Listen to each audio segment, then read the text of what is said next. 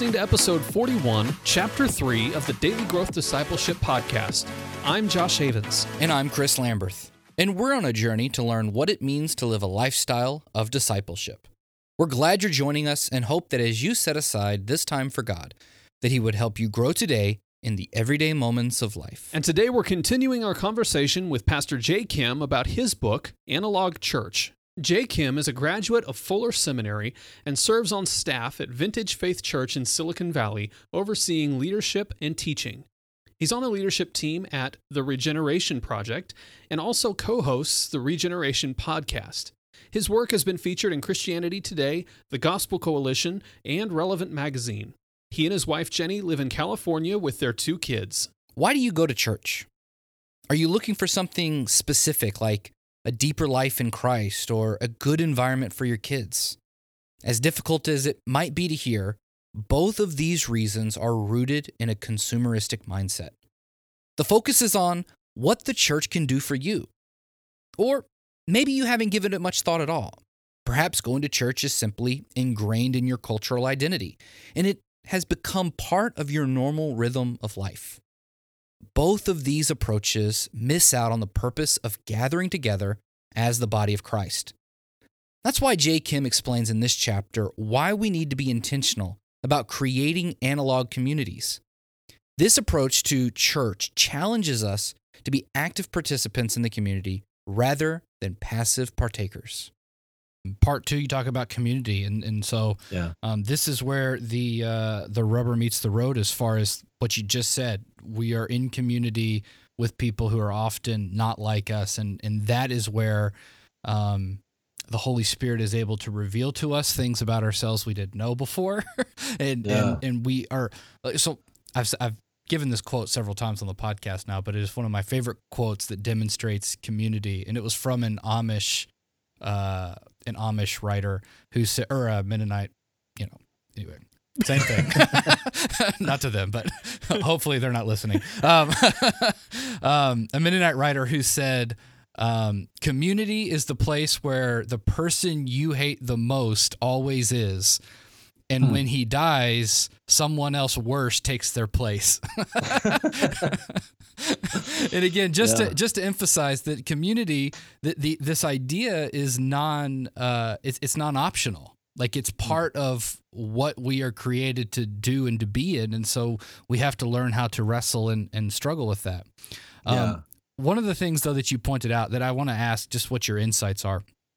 Um, you talk about there's a 2017 Pew Research uh, or survey that came out of surveying why people go to church, and yep. this caught me by surprise too when I was reading it. Um, the the top three answers were uh, to become closer to God, so children will have a moral foundation, and to uh, make them a better person. Um, but I didn't really realize it until you pointed it out. Nobody actually said to participate in the life of the community. Right. And it was like, oops. oh man. So where have we gone wrong with this thing? Why is that thing why is that not even on uh like why isn't why wasn't that on my radar? And and i wholeheartedly agree with that. Yeah. Yeah. Well you know i think it in some ways it's connected to um, what we were talking about a little earlier in the conversation. I think for most people because they see most of their lives and most of the the thing the stuff in their life as um, uh, commodities to be pursued uh, or or um, sold off or whatever. Mm-hmm. It's very easy to see the church as the same. So you know, if we see the church as just another thing, another product, then of course we have to ask the question: How does it benefit me in my life? and me and my loved ones or mm-hmm. whatever you know and i think the the survey sort of bears that out right? That when most Americans think about the church, whether they know it or not, and they probably wouldn't say this, um, but deep down inside, I think for most Americans, they see the church as another product um, that they have to make a decision on.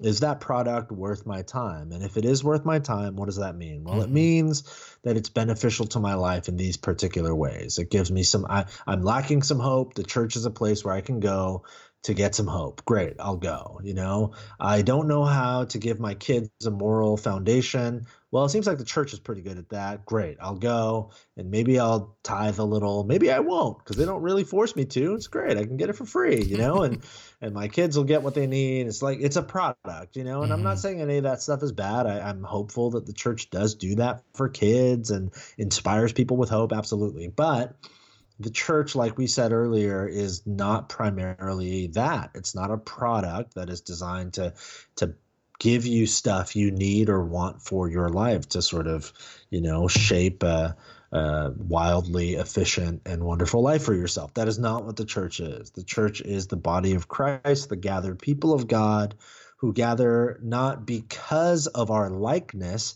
but in spite of our differences, mm. who gather. Um, as uh, as the theologian and writer Scot McKnight calls it, as a fellowship of difference. And he mm-hmm. doesn't mean difference like the differences we have. He means like different plural, a bunch of difference. You know, people mm-hmm. who are wildly different from each other. And and in in that very act of gathering in spite of our differences, um, that is that I think that is one of the key mechanisms and realities that God uses and the Spirit of God uses to shape us into the people of God that that He's always called us to be. This is why Jesus, shortly before his arrest and crucifixion, he prays to God the Father, you know, I pray that they, and by they he means like everyone who will come to know him through the church, the work of his followers, his disciples. He says, I pray that they may be one uh, as you you and I are one. You know, as God the Father and Jesus the Son are one.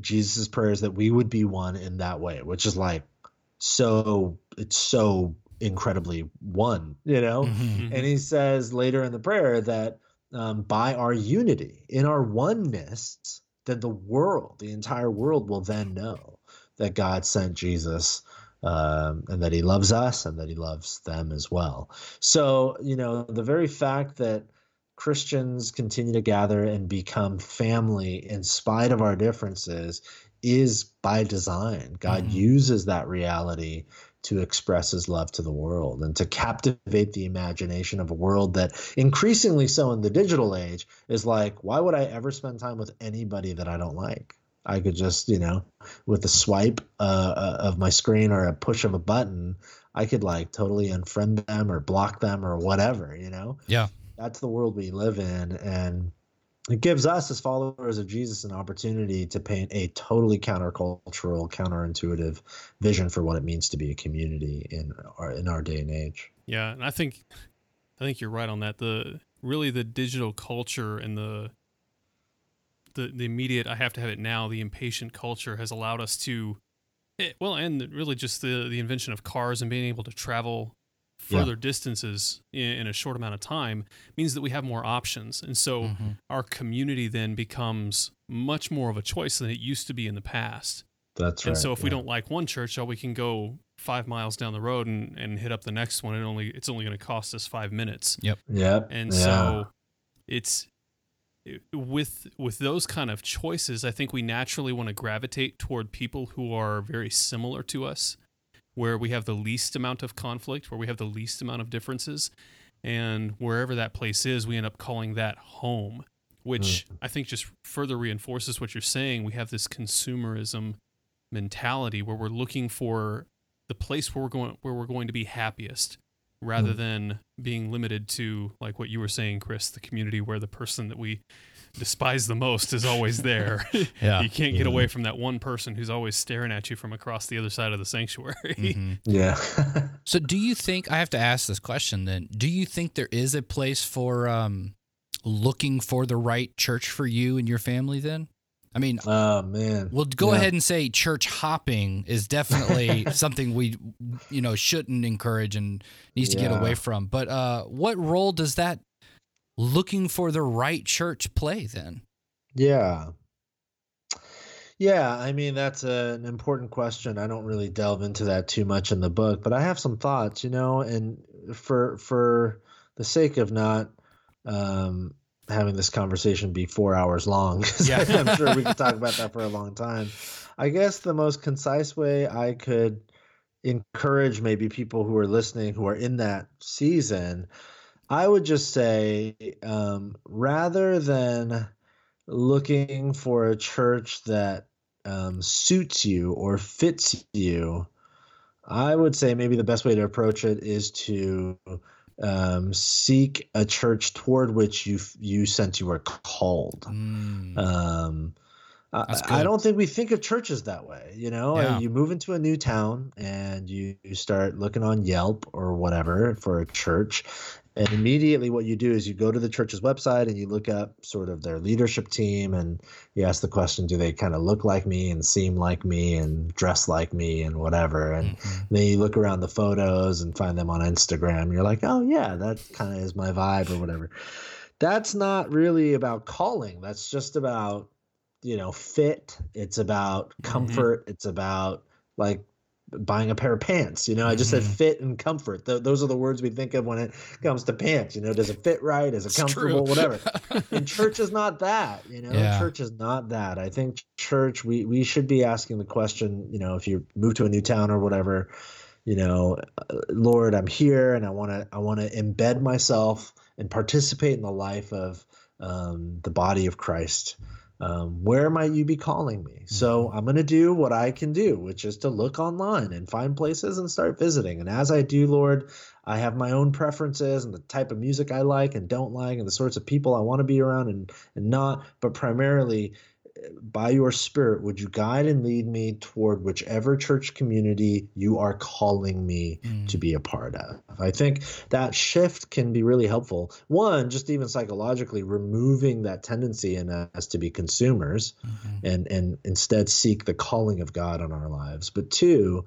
it makes us think differently about the community we're going to because even if the people there don't look like you and you don't like the music and the preaching is boring or whatever, you're open because you're not basing your decision on that on those metrics. Did you like it or not? You're basing it on, Lord, are you calling me here? And if you Mhm. are, then I'm in, you know? Yeah. I'm going to participate in the life of this community. So there you go. That's one thought. No, that is that is very well said. Thank you for that. That's a great articulation.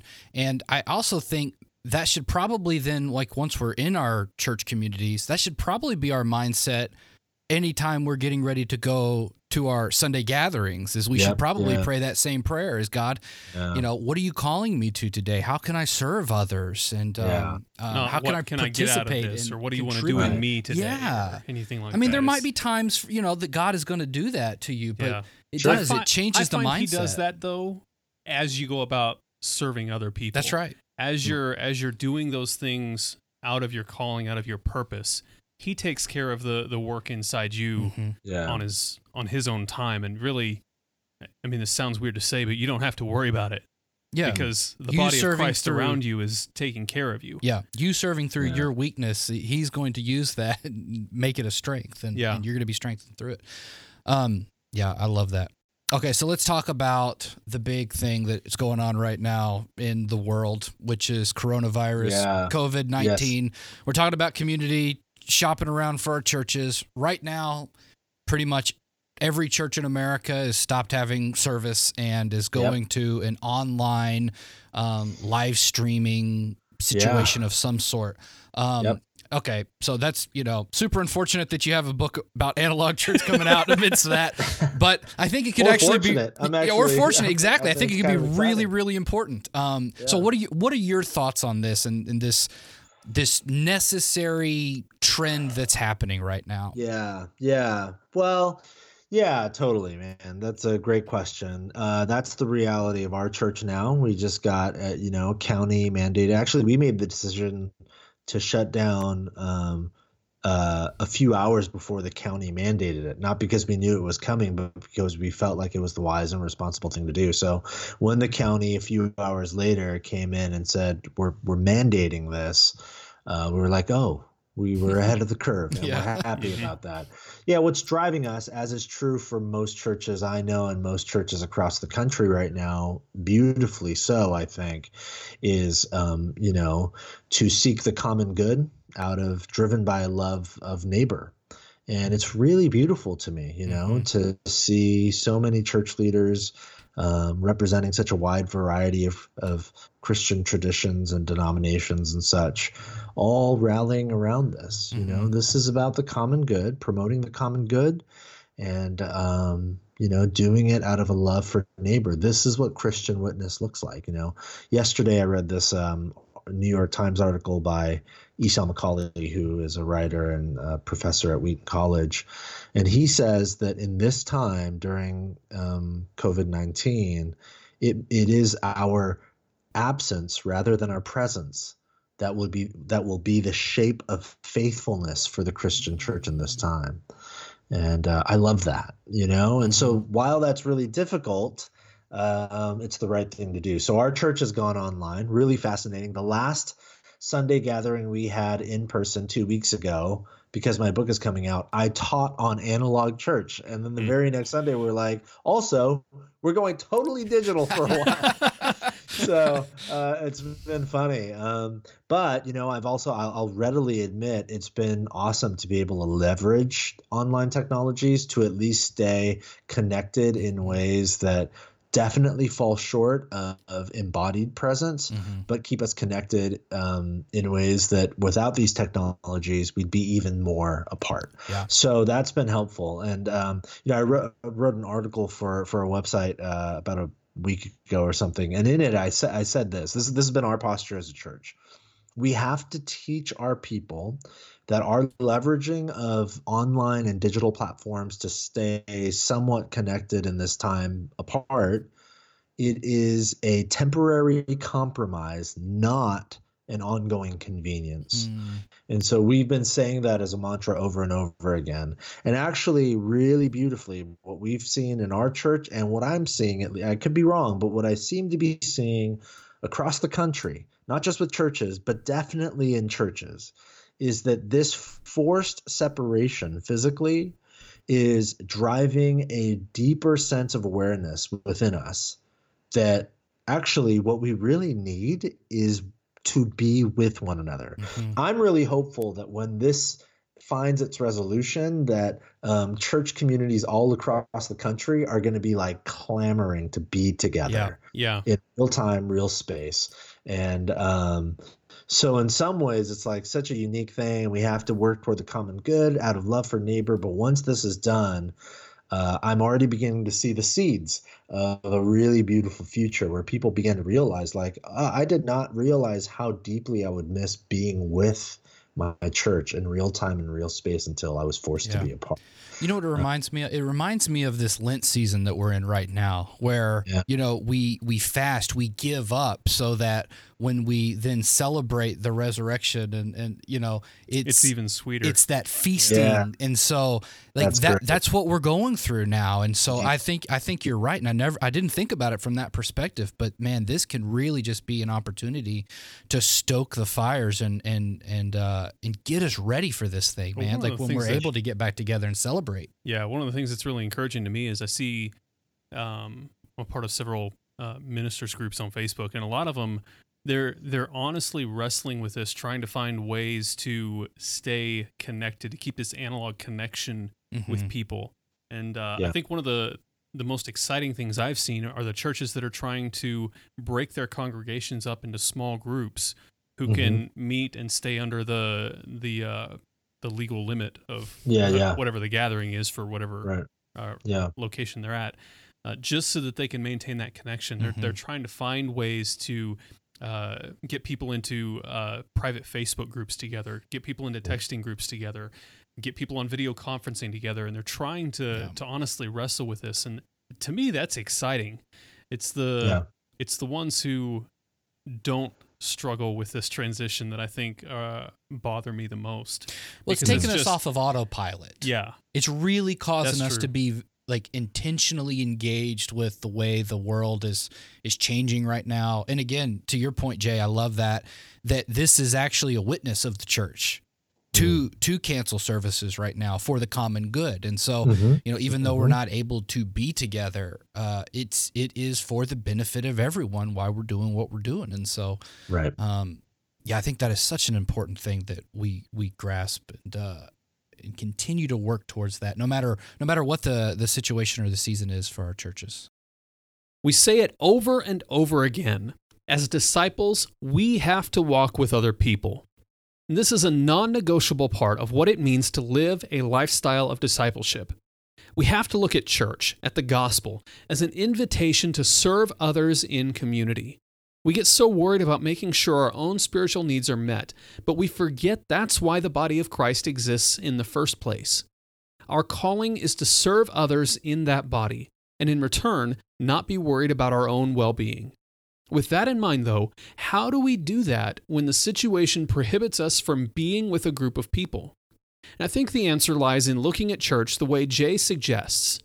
Our calling is to serve others, and if that means refraining for a time from gathering together in person, maybe that's the best thing we as the church can do.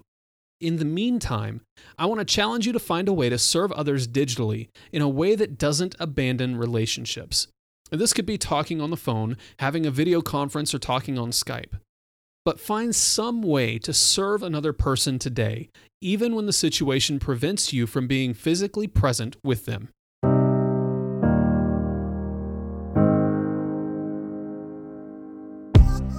How can you create a lifestyle of discipleship? Most Christians think discipleship is a program or a few practices thrown in at the beginning or end of the day. But we want to help you create a lifestyle where walking with Jesus throughout the day is not only possible, but natural. And we have a tool that's going to help you do just that. It's called the Daily Growth Journal. It's a guided journal that's going to help you become secure in your identity with God and authentically walk with Him in your daily life. Growing daily in your walk with Christ is possible if you cultivate a lifestyle of discipleship. And the Daily Growth Journal will help you do just that.